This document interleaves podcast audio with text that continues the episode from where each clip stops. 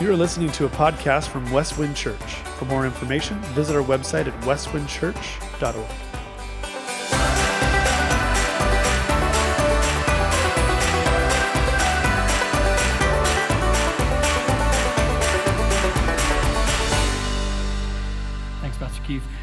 Well, like he said, we're going to be in the Luke chapter 16 today. So a couple things as we get there. One, if you've been with us for the last few weeks, you know that last week we were in chapter 14, and some of you are going, wait, what happened to chapter 15? We actually preached through chapter 15 a few weeks ago at our Fall Family Fest, and so we jumped forward to jump back to jump forward again, and so we haven't missed it, and it's a great chapter. If you missed that sermon from the Fall Family Fest weekend, you can go online and listen to that and catch up. Pastor Keith presented this really amazing illustration for that sermon that you don't want to miss. And so it's a great sermon, this illustration was worth every moment. And so if you weren't there that Sunday, or you weren't able to chime in online that Sunday, be sure to go back and watch that online. It was great. But we will be starting chapter 16. We're going to be in verses 1 through 13 this morning. And a couple things I want to do. I want to spend some time teaching this morning, and then I want to spend a little bit of time preaching. Can I do that? You guys know the difference? No, you don't? Good question. Well, essentially, I want to walk us through and just answer some key questions about this passage, give you a better understanding, define some terms, gives that kind of structure to it. And then I really think the Lord's got something powerful, and that's when I get to preach in this word, is just to hopefully let the Lord speak to your heart through what he's trying to teach us in the passage. Before I get there, I want to tell the story of when I was a youth pastor. I don't know if I'm old enough to say this, but way back in the day, I was at a church, and I was their middle school guy, and I wanted an intern, and so the church said, yeah, you can absolutely have an intern, but we don't have any money for you, we don't really have any structure for you, and, you know, at the time, admittedly, I felt like I was the middle school guy, and, like, no one cares about the middle school kids. I was that youth pastor, and so I was going to make much of the idea of middle school ministry is the best ministry ever in the church. I still somewhat believe that in many ways because I love middle school kids. Whoop, whoop. But I had this intern coming on, but I couldn't get to a point. He needed money. He was a starving college student, and so how do we get creative with this? And so I put on my creativity hat, and I was like, well, let's just find people to pay you because that makes sense. Like, the church can't invest in it, but let's just find other people to support your ministry throughout the summer. That sounds good. We do this for mission trips, right? You out, you raise support, you send letters. Like, this makes complete sense. And so I sat down with my intern, Andy, and Andy and I were just creatively thinking through, like, come up, who are 10 people? If we can get 10 people to sponsor or support you with this amount of money once a week or once a month, like, you're covered. Like, this will be great, and we don't even have to think about that, and you can actually eat throughout the summer, which is a good thing. And so we got through it. He sent out letters. And after that, about a week after that, I get called into my executive pastor's office, which as now an executive pastor, I kind of get the feel of that. And he goes, hey, Jason, it came to our attention, and our being our senior leadership team, lead pastor, executive pastor, and a couple other positions in the church, that you sent out some letters to raise some money for Andy for your internship. I was like, yeah, it was a creative idea. Like, it's going to be awesome. He was like, yeah. The problem is that one of those people that he sent letters to was one of the elders. And we didn't know this, and so the elder came to us and kind of put the letter on our senior pastor's desk and said, why are we not supporting our staff? Do we have an issue? And so the senior pastor kind of said, yeah, I didn't know anything about it, caught him off guard and everything. So I got in trouble for this creative thought. And my executive pastor said one of the most powerful leadership lessons I've ever heard in ministry. Hey, Jason, I love your creativity, and I never want you to stop being creative and thinking through how you can advance ministry forward. Never do that again. And it was there's a moment of awe, and I think the next words out of it, there's nothing but grace here. Never do it again. And there's this point that sometimes we can get so creative with certain things, but sometimes we get creative with the wrong things. And I think it's exactly where Luke is taking us and what he's teaching us about what Jesus is teaching his listeners. So let's dive into this, chapter 16, starting in verse 1. And I'm going to read all the way down, and then I just want to focus some teaching time on the parable that he's telling us. So chapter 16, verse 1, he says this. He also said to the disciples, there was a rich man who had a manager, and charges were brought to him that this man was wasting his possessions. And he called him and said to him, what is this that I hear about you? Turn in the account of your management, for you can no longer be a manager. And the manager said to himself, what shall I do since my master is taking the management away from me? I'm not strong enough to dig, and I'm too ashamed to beg. I've decided what to do, so that when I'm removed from management, people may receive me into their homes. So, summoning his master's debtors one by one, he said to the first, how much do you owe my master? He said, 100 measures of oil, he said to him. Take your bill, sit down quickly, and write 50. Then he said to another, and how much do you owe? And he said, 100 measures of wheat. He said to him, take your bill and write 80. The master commended the dishonest master for his shrewdness. For the sons of this world are more shrewd in dealing with their own generation than the sons of light.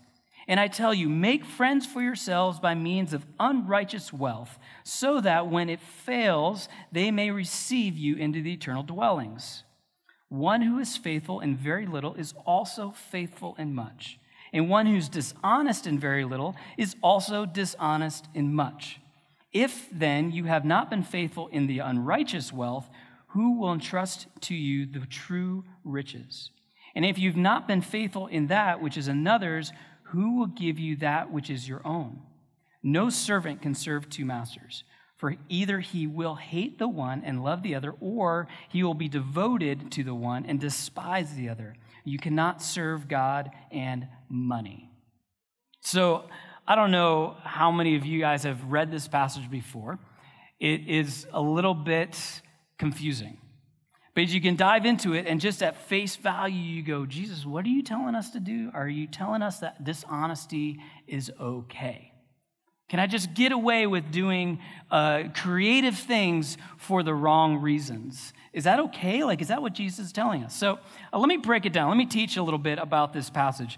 Right there in verse 1, there was a rich man. Let's stop right there because I think this is important because Jesus spends a lot of time talking about the rich man or the wealthy. You can go back to chapter 12 and you can go back to chapter 14 and understand how he's unfolding the idea of wealth in his teaching. Chapter 15, we see it with the prodigal son who went out and took his inheritance and threw it all away. And we're going to see it later on, even down in verse 14, right after the passages we're talking about today. He calls the Pharisees the lovers of money. Jesus is pointing out there's an issue with the rich man. There's an issue with money in our culture. This is really important for us. Because to understand this, we can understand that he wants us to shift our attention to something different. Now, here's the thing. Jesus is not telling us that money is bad. One of our elders said it this way. It's a neutral thing. It's what you do with the money that can be bad or amazing.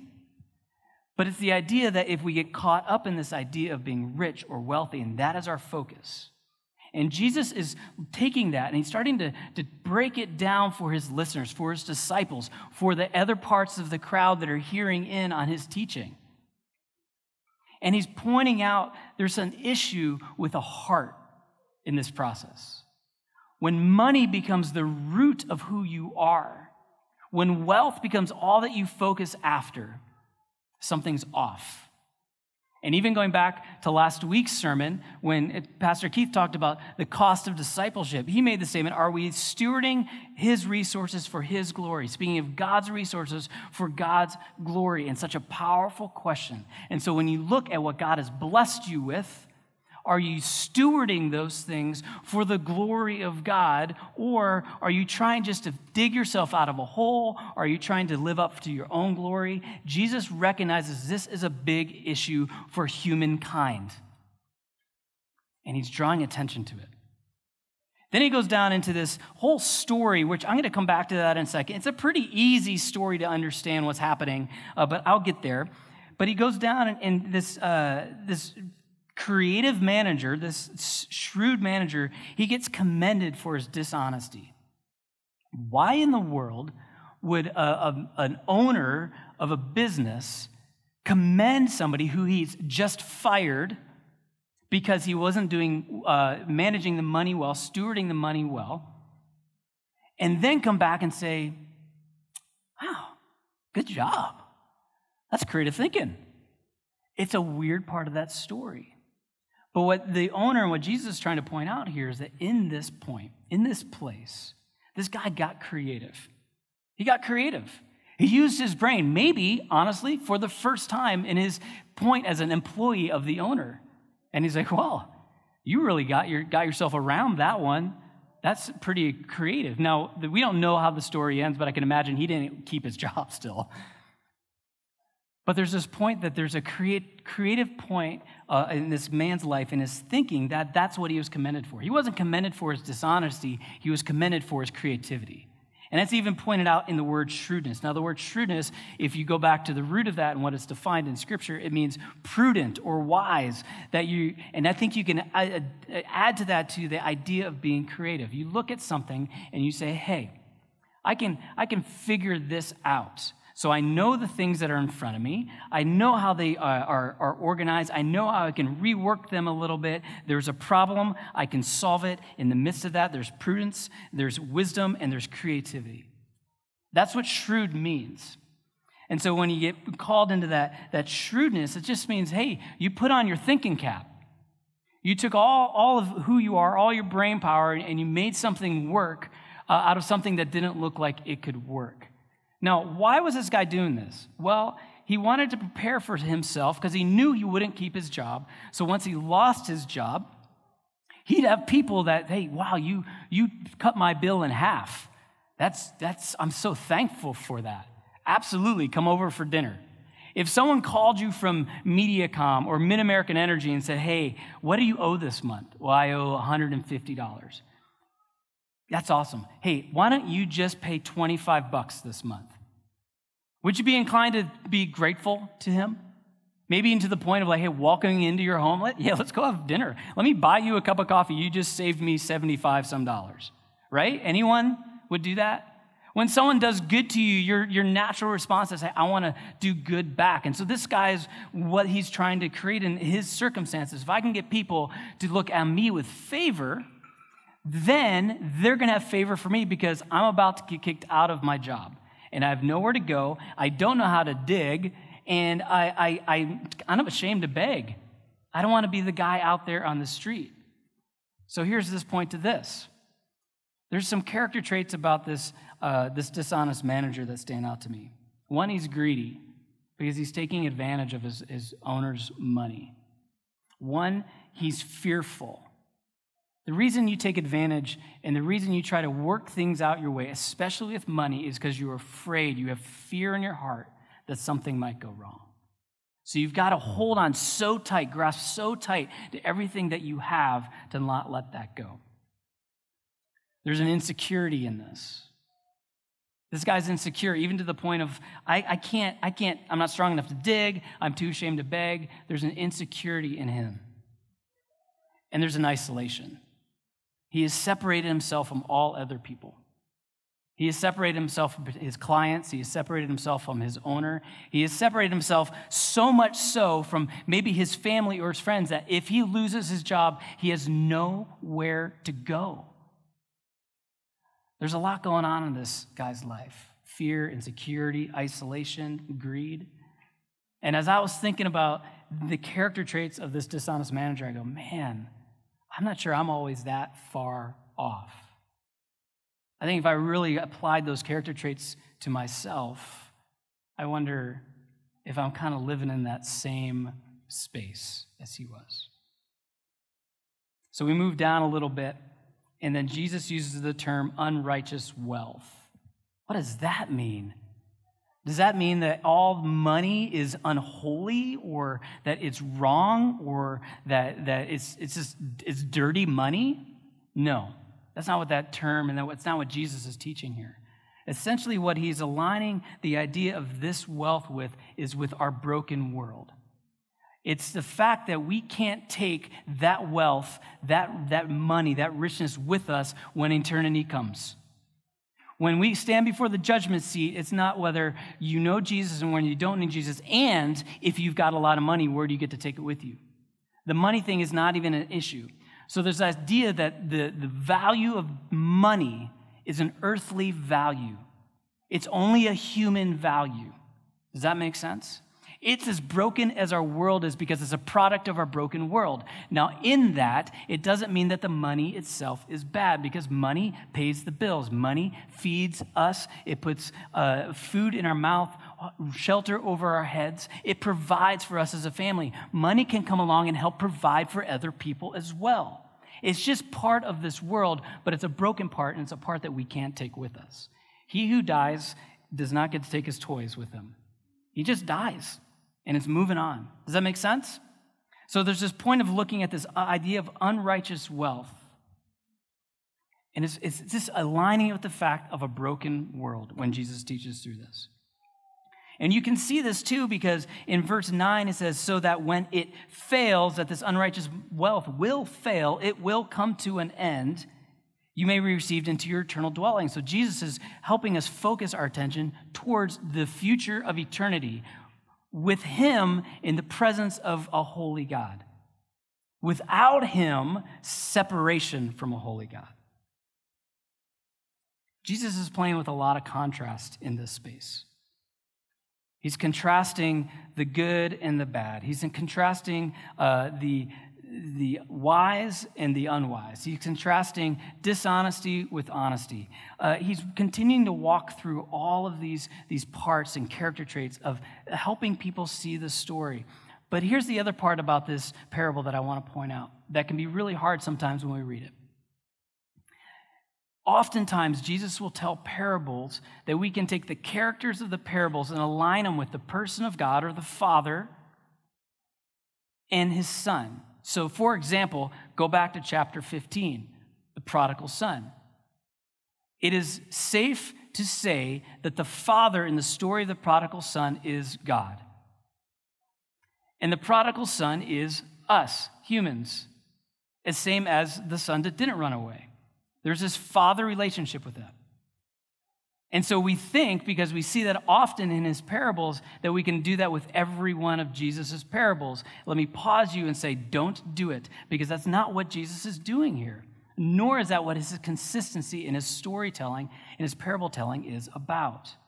In every one of Jesus' parables, he's trying to teach you a greater truth about the brokenness of the world and the holiness of God. The relationship between the two and what he has come to do in the middle of that, to reconcile it. Now, that does not mean that there's always going to be the hero and the victor in the story or the good and the bad. He switches that around, and he's done that here. The owner in the story is not representing God, nor is the manager necessarily representing you. He's telling a story that makes sense to his listeners. They all have jobs. They're all responsible for something. They've all been given something to steward and to take care of and to manage. He's speaking to this reality of what the people can understand. And again, going back to the idea of his focus on the rich, he's highlighting the issue that wealth has captured in our hearts. And it's trapping us because we're holding on to it too tight because of our insecurity, because of our greed, because of our fear. Does that all make sense? Kind of clarifying the story a little bit. So essentially, let's just go back and get a big picture of the story. Here's a guy who's been dishonest with his owner's stuff, his owner's assets, his owner's money. Owner finds out about it through some channel and says, hey, if you're going to be dishonest, I can't have you be a part of my business. And so therefore, you need to turn in all your accounts. You're fired. The dude gets fired. Straight up and forward. So the guy comes along and says, I can get creative. He starts getting creative because he wants to help shape what his outcome will be after he walks out of the office. Pack up your box, but along the way, you've got from your desk to the door to make all of these transactions work out. So when you get out the door, someone's going to be there to welcome you in. That's what he's trying to figure out. And in that, the owner says, wow, that was pretty creative. You took from the desk to the door and you did some good creative thinking in that. You're still fired, by the way. You ain't coming back, but pretty creative thinking on your part. And then Jesus makes this point, such a powerful point in verse 8. The master commended the dishonest manager for his shrewdness. And Jesus says this, for the sons of this world are more shrewd, more wise, more prudent, more creative in dealing with their own generation than the sons of light. Jesus is making a really powerful statement right now. That our broken world is more creative, more wise, more prudent than dealing with the broken world than we are with bringing light to the broken world. You see that? He's looking at his disciples and say, look at this story, this guy who is really dishonest and broken in every possible way, being separated from his job, is more creative than you are in telling people about who I am and the glory of God. Jesus, slow down. Like, the story was kind of confusing on its own, but then all of a sudden you throw that at me? He's leading us to take this idea that we need to see their creativity, not for what they're being creative with, but there's something that we can learn from this world, but we need to apply it to the right things. This verse, Eugene Peterson paraphrased the Bible and what he wrote as The Message, and he writes it this way, I want you to be smart in the same way, but for the right things. And I love the way he wrote that. I want you to be shrewd and creative and wise and prudent, but I want you to do it for the holiness and the glory of God. I want you to find that creativity and steward the glory of God and what God has blessed you and given you and asked you to manage on his part for him, for his glory, in the same way for the right things. And that is such a powerful truth, and it just makes me pause going, are we doing that? Or are we holding on so tight to what we feel is defining us? Our wealth, our privilege, where we live, the lifestyle we've chosen to live in, our salary, the right job, the perfect job, the right house, the right car, the perfect car. Are we holding them so tightly that actually we've lost all creativity in what God we could do for God, for his glory, with what he's given us? Because none of those things are bad. Whether you make $10,000 a year or $10 million a year, it's not about the dollar value. It's about the eternal value of what you do with those things. And so as Jesus walks through, he's kind of pointing his disciples to understand this. And then he goes on in verse 9 and says, and I tell you, make friends for yourselves by the means of this unrighteous wealth. Take these things that this world has produced, but the things that I'm blessing you with, yeah, provide for your family, provide for yourself. Make sure that you're living out and doing right by your spouse, by your children, by your parents, by your friends, by your neighbors. But do it for my glory. So that at the end of the day, when you celebrate with me in eternity, that you can welcome in all these other people with you because you stewarded, well done, good and faithful servant. You stewarded what I've blessed you with in a way that says, I've glorified God with all that he's given me. I've lived open-handed with everything he's given me so he can abundantly provide not only for me, but through me for his glory and for his good. And he's helping his disciples lead that because his disciples have been raised up in a world that doesn't speak that kind of truth. His disciples have been raised up in a world that is really telling them that, hey, deal with your money and make sure you're holding on to it tightly because you never know, it might go away tomorrow. You might lose everything tomorrow. You might go out in your boat and you might not get any fish today. So you need to hold on tight to what you caught yesterday to make sure. Just hold on. Don't let it open-handed. Don't care about anyone else. Don't worry about it. Even think about this. When the disciples came to Jesus, when there's 5,000 people on a hill, and he said, Jesus, these people are hungry. Send them home. The disciples were speaking what they were taught. Let them go take care of themselves. Send them home to their places so they can deal with it on our own. And Jesus said this, nope, you feed them. Well, but Jesus, we don't have anything. All we've got is a few loaves and a few fish. He said, all right, watch what I can do. Bring them to me. He raises them to heaven, and he prays and thanks God for the blessing that he have. It wasn't about how many bread and how many fish were in the baskets. He praises God for the blessing that was given, and then they fed every single person because Jesus taught them to live open-handedly, see others for the kingdom. Because Jesus is preaching the gospel. He's preaching the good news to these people. For them to go home only misses. They miss out on what he has to bring. So the disciples are struggling with this, and Jesus is teaching it, but he's also trying to make a point to his other listeners.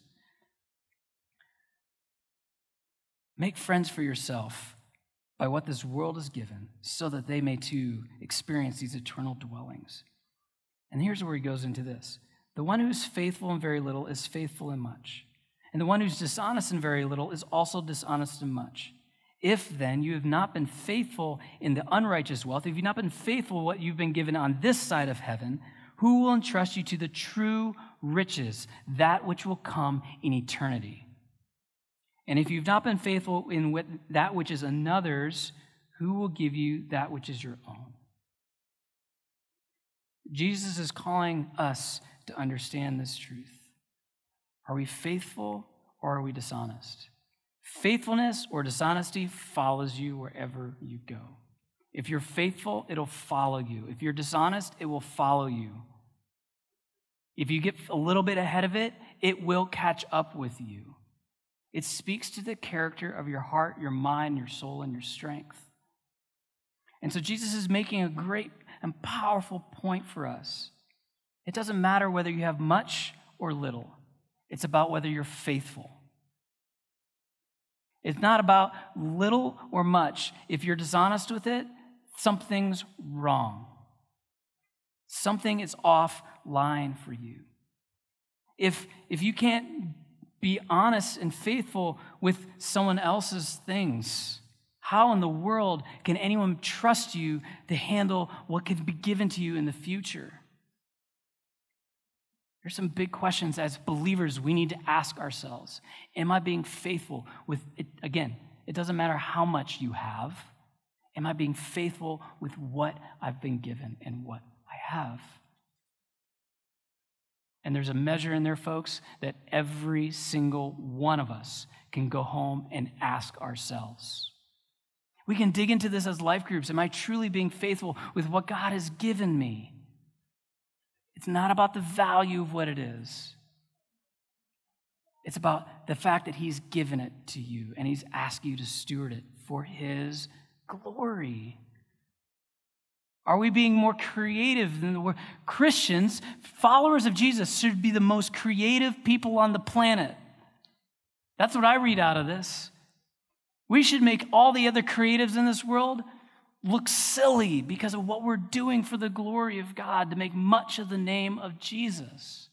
What are we doing with that? What are we doing with that? How are we living that out? How are we stewarding that truth? No servant, verse 13, can serve two masters, for either he will hate one and love the other, or he will be devoted to one and despise the other. And here's a key phrase: you cannot serve God and money. The word is not should not. It's not a suggestion. Hey, you shouldn't do that. That could go wrong for you.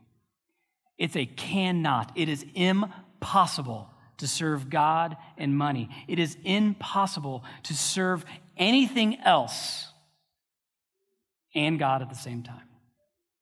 You must choose who you follow.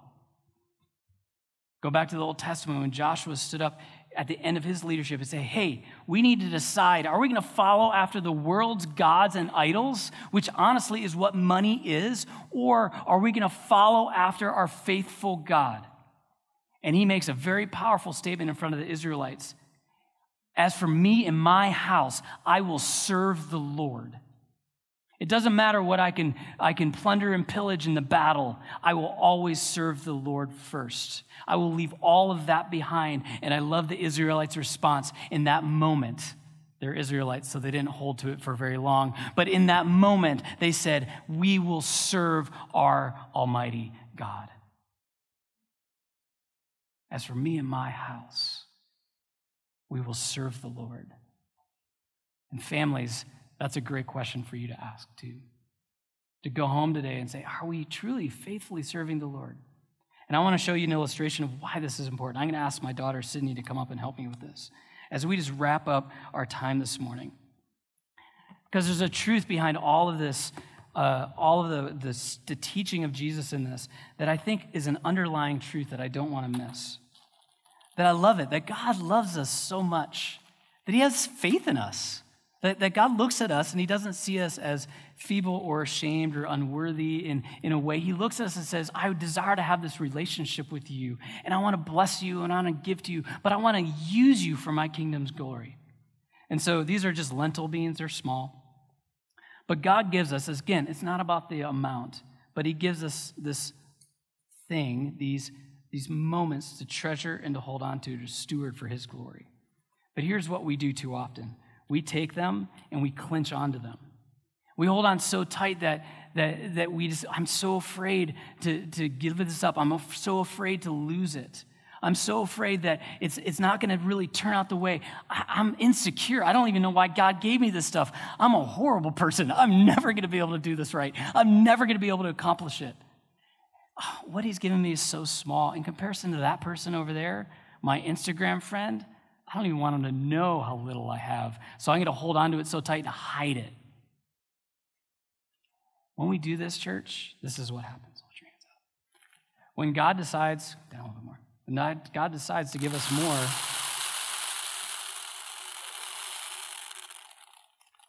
we miss the blessings of what he's still trying to give us to steward more. And so when we open our hands, there's all just a few in there. We've missed the opportunity to receive God's blessing in our life, to be a steward of something that he goes, I want to use you for this. I love you so much. I'm entrusting this to you. I want to use you for your glory to impact more people, to reach more people for the gospel. And all I need you to do is open your hands and trust me. I'm a faithful God. My faithfulness will always endure. And when we live in that way, when we live submitting and obedient to the Lord, open hand and say, Lord, this is what you have blessed me with. Whatever you want to choose to do, Lord, I will follow. As for me and my house, I will serve the Lord. Lord, I will be more creative than this world could ever know. I will blow at every marketing agency in the world to make much of your name. I will make Nike look like a small company in their advertising because I'm going to make so much of your name. Lord, it doesn't matter about how much is in my hand. I want to glorify you by stewarding it for your glory. And when we live like that, I believe that he takes it. Now, maybe it might be a spiritual gift. You might have the gift of hospitality, and it's like a little bit that's there. He can grow that gift, grow your opportunity to be hospitable to others. Maybe it's encouragement. He can grow your opportunity to be encouraging to others. A whole ministry could begin out of you. Maybe it is a money thing. Maybe he wants to bless you because he has found something rooted in you that you just love to feed the poor. And so, man, I want to provide for you so that you can continue to provide for others who need it. Maybe it's just you own a pickup truck and you're like that guy and now everyone's calling you because everyone needs a pickup truck, right? Like this car is for your glory, God, so absolutely I will throw everything in the bed of it that I can to serve others. It's not about what is in your hands. It's about that the Lord wants to multiply it for his glory so you can continue to make much of his name. And so when your hands are open and the God begins to bless you, you are filled with that blessing and it overflows from you, impacting people around you. And yeah, you have been faithful with little, so now he's going to allow you to be faithful with much. He has given you what was his so that you can expound on that and multiply it through this world, through your creativeness, through your wisdom, through your prudence, to show other people the kingdom of God because your eyes are on what is ahead, not what is now. Church, we need to live that way. That's what the church is all about. The church isn't about the holy huddle. The church isn't about closing it all in and saying, I got the word, I got the gospel, I got the keys to heaven, I'm good. I'm just going to hold on to it real tight, and I'm not going to say a word to my friends about Jesus. I don't even need to go to church. I can just not go to church ever again because I got the golden ticket. I'm just going to hold on to it, and if I hold on to it tight enough, I won't lose it. Church, God loves you so much, He doesn't want you to live that way. He wants you to open up your hands because He desires to bless you, but to bless through you. Again, it's not about the value. It's about the kingdom work that God is doing in your life and through your life. I want to see us as a church receive the goodness of God so that we can share the goodness of God to the community around us. But for some of us, we might need to open up our hands a little bit today. And that first and foremost, just receive God's goodness and grace into our lives. Maybe forgiveness. Maybe just hear the truth in a different way today. Thanks.